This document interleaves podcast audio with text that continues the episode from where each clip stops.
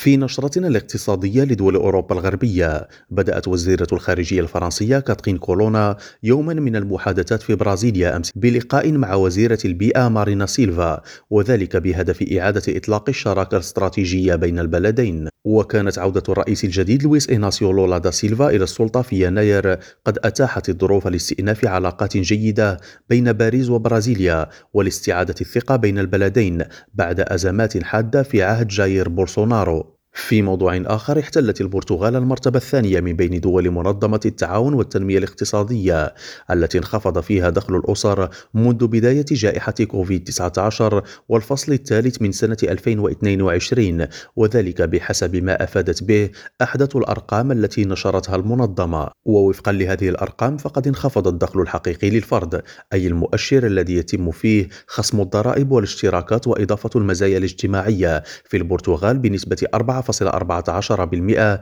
بين الفصل الأخير من سنة 2019 والفصل الثالث من سنة 2022 إبراهيم الجمالي ريم راديو بروكسل.